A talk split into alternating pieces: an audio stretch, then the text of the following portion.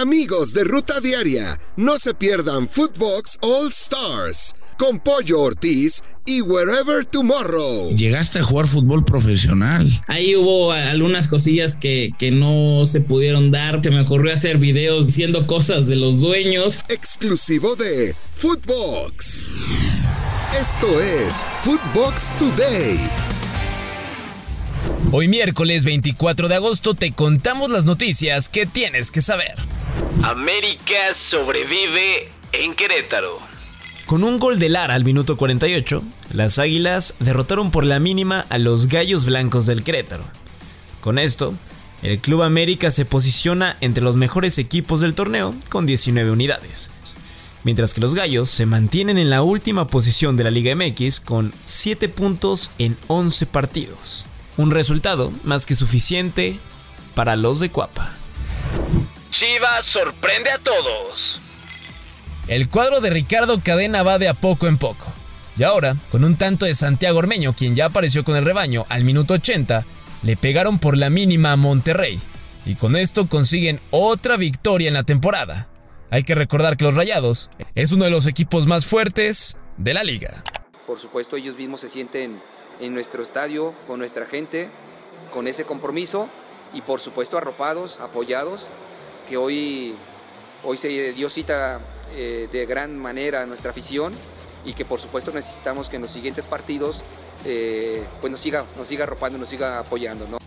Apoyo para el Cata Domínguez. Tras las fuertes críticas e incluso amenazas al defensa de Cruz Azul por parte de algunos aficionados hace algunos días, otro grupo de seguidores del equipo fueron a apoyarlo y ovacionarlo en las instalaciones de la Noria, tras su salida del entrenamiento. Piojo defiende a la máquina.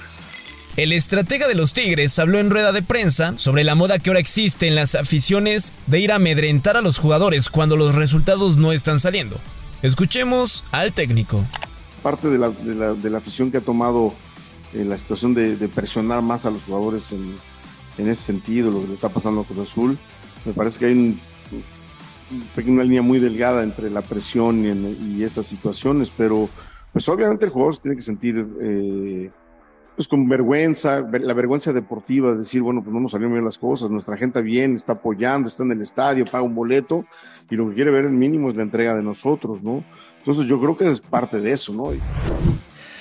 Convocatoria complicada.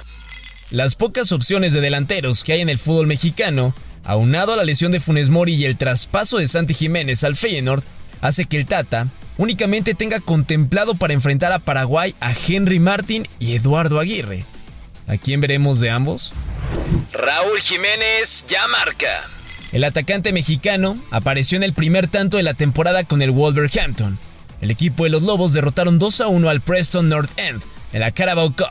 Jiménez recién volvió a la actividad del fin de semana tras superar su lesión en la rodilla derecha. PSV y Guti por la Champions. Los granjeros se juegan el pase a la fase de grupos de la Champions League ante el Rangers de Escocia en el Philips Stadium. La serie está por ahora 2 a 2 y Eric Gutiérrez se perfila como titular para el partido. En otros resultados, el Benfica se clasificó a la fase de grupos al golear al Dinamo Kiev 3 a 0. El Victoria Pilsen y Estrella Roja son los otros equipos que ya están en la siguiente fase. UEFA investiga al Barça. Tras los fichajes que se han hecho en Can Barça, la UEFA estudiará el fair play financiero del equipo culé y también del PSG. Incluso analizan poner algunas multas económicas por cómo se han dado algunas transferencias de algunos fichajes. O podrían sancionar con no fichar a alguno de los equipos. Otro grande piensa en Frankie. Hay un nuevo pretendiente en la lista por Frankie de Jong, y es el Bayern Múnich, quien ve un gran potencial en el neerlandés, por lo que buscará cerrar en estos últimos días de mercado una sesión con opción a compra. Regresa el fútbol a Ucrania. Con refugiados antibombas y militares resguardando, regresó la actividad futbolística a la liga ucraniana. Shakhtar Donetsk y el equipo del Metalist disputaron el primer duelo tras la invasión rusa y terminaron empatando sin goles. Esto fue Footbox Today.